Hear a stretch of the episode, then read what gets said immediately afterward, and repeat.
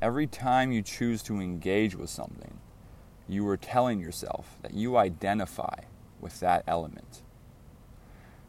This is why, when conflict emerges around you, you should take a step back and ask yourself Do I identify with this conflict?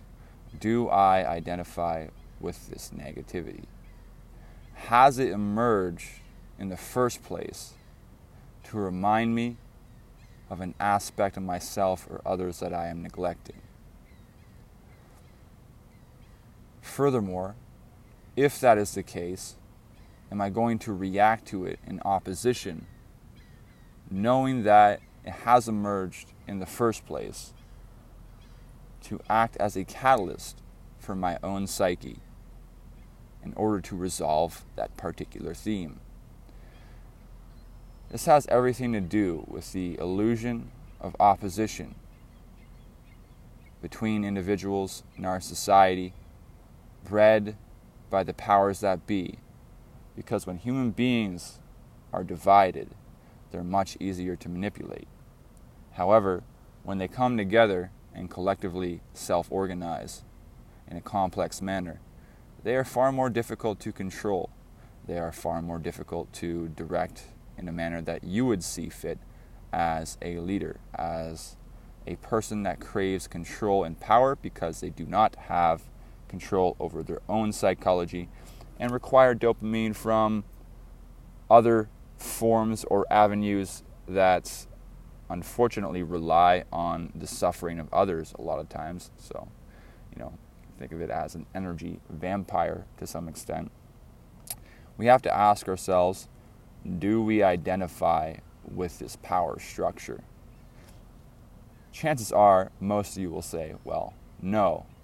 However, it's a little more difficult than it may seem because you might not identify with that structure, but it will inherently attempt to manipulate you at a psychological level, meaning that through a kind of predatory hypnosis, a lot of the times we are receiving particular signals from the media, from the world around us, from commercial advertisement that says you need a particular product, a service to feel happy, to feel content. When that is not the case, all you really need is to find that contentment within yourself, partaking in a creative venture, a passion, or a desire of some sort at a spiritual level. It need not be it need not be ethereal or detached from reality in the sense that most things which are spiritual tend to be. What I mean by spiritual really is something that is not necessarily reliant upon the material realm, the realm of sensory gratification. It is something that transcends that realm into the realm of capability, uh, that which you are doing for the sake of a higher meaning or purpose. The transcendence of the material isn't something that is in another dimension necessarily. It's not like detached from organic life in particular. In fact, transcendence simply means that you are focusing on principles that are universal, intergenerational, that carry themselves throughout time and are not limited to a particular domain of the material world. Yes, in our modern day culture, there is a fixation upon the material that is true, and there are particular resources that you need to acquire in order to survive. However, most of our basic needs can be met without necessarily doing very much in the modern world. In fact, you could argue that our homeless in the developed world are living a similar lifestyle to the middle class in a less developed part of the world because we have the necessary amount of resources from the age of the imperial and the momentum acquired from that migration, that colonization in the Western developed world,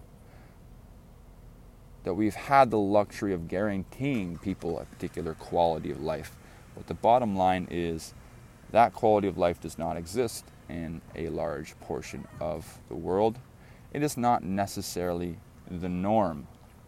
Access to the internet is not necessarily the norm, for example.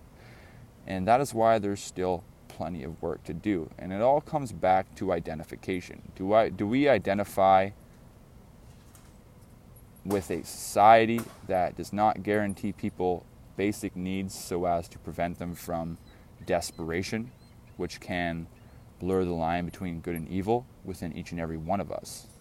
People who are desperate can't necessarily afford to make the discrimination between good and evil as much as those who have plenty.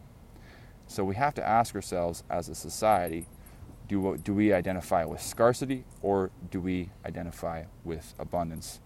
Either way, we need to start making moves toward what is better for everyone overall, and that requires that we do not become so fixated upon death. It requires that we do not become so fixated upon catastrophe. I call it death worship. There's way too much of this nowadays where people get preoccupied with degeneration. And it's because our society or the powers that be are constantly flashing negative imagery in front of us because they're trying to exploit principles in evolutionary psychology to sell products, to sell entertainment material, which is, in my opinion, disgusting quite frankly. The fact that rich people, the fact that the powers that be would be willing to manipulate an entire society's psychology, hypnotizing them into a form of parasitic trance for the purposes of personal profit is quite frankly disgusting. And I think we're quite capable of being a lot more optimistic, positive, constructive just based on how human beings interact every day. Most of the time, our interactions are mostly good. They are good willed interactions with high degrees of charity and empathy and compassion, at least from the ground up. When you're walking around and meeting people every day, there's plenty more positive interactions than there are negative interactions. Now, this will differ quite vastly depending on where you are, literally from a geographic sense of the word. but it will also differ based on where you are spiritually or psychologically. If you feel there is an underlying state of hypertension within your body mind complex, then you're going to attract whatever energy is required to ventilate that tension at an emotional level. And there are plenty of ways to ventilate emotion, as I have described in my psychological systems theory. You can do it through self directed psychophysiological adaptation. You can even project your emotions onto other people. I wouldn't recommend it. It's not the better developed way of doing it, but there is a lot of reflection and projection at play that redirects the responsibility or burden for your own life experiences on other people. And a lot of us don't even know we're doing that. It's a form of inherited childhood pattern to a large extent that we end up simply reflecting the waste material back into the world. And that's not the way you want to be. You want to alchemically transmute psychological pressure into a higher vibration so that you do not end up identifying with negativity. Do not fall for all this nonsense in the music industry, Hollywood, the media, where they try to entrap you with psychological predation, with forms of degenerate behavior that attract a lot of attention, sure, because human beings are naturally self protective and evolutionary in their instinct, meaning that they want to know where they could possibly be harmed, what is dangerous, etc. I totally get that, but you have to recognize that this signal is being amplified for the purposes of profiteering, exploitation at a market level. And that's a huge problem right now because life is actually far better, in my opinion, than the media would have you believe it is. And the world is far better overall than it has been in history. Although, like I said before, there has been a recent downtick in our quality of lifestyle based on what's happening in the world around us right now. It doesn't mean that we're not capable of improving if we were to stop constantly focusing on death and instead focus on life, focus on the organic principles of expansion, growth, love, reproduction, cooperation, diplomacy, negotiation, whatever is required to nurture the life force energy of humanity. You have to choose what you want to identify with. Of course, most people wouldn't consciously recognize that, oh, I want to identify with death energy. Of course not. You know, there's a few rare people that do that, but intentful evil, intentional evil is actually extremely rare. Why? Because it doesn't feel good. You know? It may okay, so it may feel good in a brief moment, like, oh, that feeling of vengeance or whatever it is, right? I felt betrayed and then I did it to somebody else, and oh, you know, it felt so good for a single second, but then you have no friends. Then you have no people in your life that nourish you emotionally because you're just drawing back your own waste material, and that's just not something you want to partake in. Instead, you need to alchemically transmute that suffering into an art, into some kind of redeemable value that you can identify with, because it's all a part of your soul. It's all a part of the energy you're bringing back into the environment.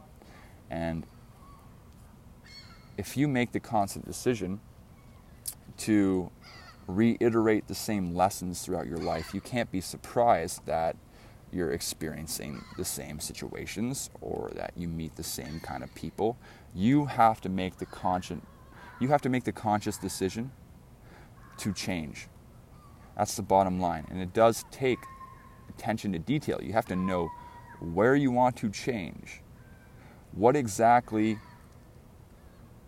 what exactly in your life that you are feeling discontent with?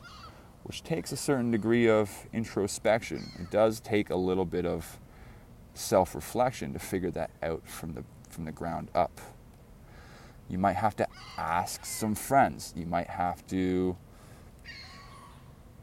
you might have to open yourself up to constructive criticism from people you trust and it also requires that you have an accurate trust. You have to have a good intuition about people before you can open up in a way that they will not mislead you. Because people do take advantage of others emotionally when they are vulnerable. That's just an aspect of reality, it's an aspect of human psychology. And unless you accept that and become more discerning in your inner compass, so far as who you choose to associate with, then there is a chance that when you become emotionally vulnerable and that you ask for help from somebody else, that they will use that to manipulate you. That's just reality, which is why it's important to develop your own inner compass, learn about what your purpose in the world is, what you feel as though you've come here to do. Because it's all part of a bigger picture, right? Yeah, there are particular there are particular roles in society, shall we say. And those roles can actually be created as well, by the way. There might be a role that you have to play that doesn't necessarily exist as a particular thing in our society yet until you prove that it's possible. You know, this is actually the exception, however. Most people are not so talented or innovative that they can make up their own role, but there are some that are. And chances are, if you're listening to stuff like this, if you're seeking it out on your own or clicking on it and listening to it when it shows up in your feed, that you are probably a little more likely to be one of these people because you're focusing on the philosophical, the psychological, the spiritual instead of the material, temporary gratification, social external validation, whatever it may be. Chances are you are meant to create your own role in society, and therefore you have to choose what you identify with.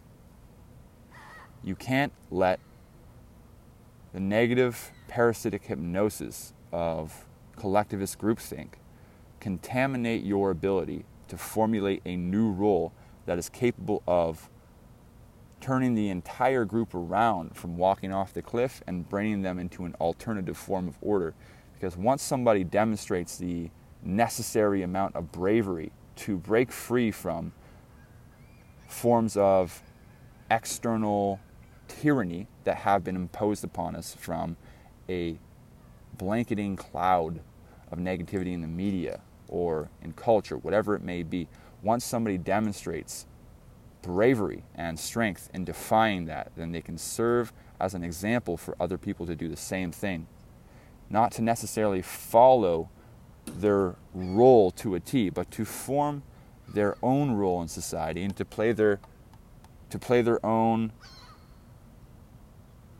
their own game to come up with a different rule set because the current rules don't seem to be working and you know it doesn't necessarily mean that you should dissolve all forms of external order but it does mean that maybe we shouldn't be identifying with archaic forms of degenerating tyranny anymore maybe we should be figuring out what we can do that is constructive that is a solution rather than constantly acknowledging the problems in our lives. We need to start identifying with these solutions and recognize that plenty of them have existed around us for quite some time. It's just that they haven't seen the light of day. And um, all that's really required is that the communication medium is at a minimal threshold of integrity for them to emerge naturally from the collective logic and discussion, conversation, debate, whatever needs to happen for us to bring these forms of order to the surface that have existed beneath the superficial layers of censorship within our society for probably decades, to be honest. I, in, in my opinion, it feels as though that there are plenty of solutions available to us all the time, but that there are forms of tyranny and corrupt dictatorship that prevent them from coming to the light. And it is up to us to not identify with that system anymore and to begin formulating something that is far more effective. And I don't even necessarily mean to completely destroy any kind of pillars that we're standing on. That's a concept that is over exaggerated within the revolutionary mindset. Oh, we have to destroy the tyranny, we have to smash the patriarchy, we have to do whatever we can to break free, and you know, we have to fight the tyrants by cannibalizing the very structure we rely upon. I don't think that's the way to do it. I think we have to create a more effective system and outcompete the older model within the same kind of paradigm, not necessarily by playing the same game. We can create our own game, but the principles that apply should be exactly what we intended them to be at the beginning of the older system before it began before it began to corrupt, before it began to ossify into a tyrannical hierarchy. It is the case that most foundational principles that creates a new system are actually pure. Like the Constitution or whatever Charter of Rights and Freedoms that we have in the developed world, usually they are the most pure and untainted. But over time, the hierarchy does tend to ossify and people become a little more prone to taking control over the mechanistic qualities of principle minded thinking because of their acquired wealth or momentum within that new structure, that game that has now been played for quite a while. And so, most of the time, all a new system truly requires is that you restore the old principle minded ideology of the original founding of the prior system. And that's why it comes down to well, what do you identify with? Do you identify with the uh, accrual of material wealth at the behest of others, or do you identify with the principles of organic life and prosperity?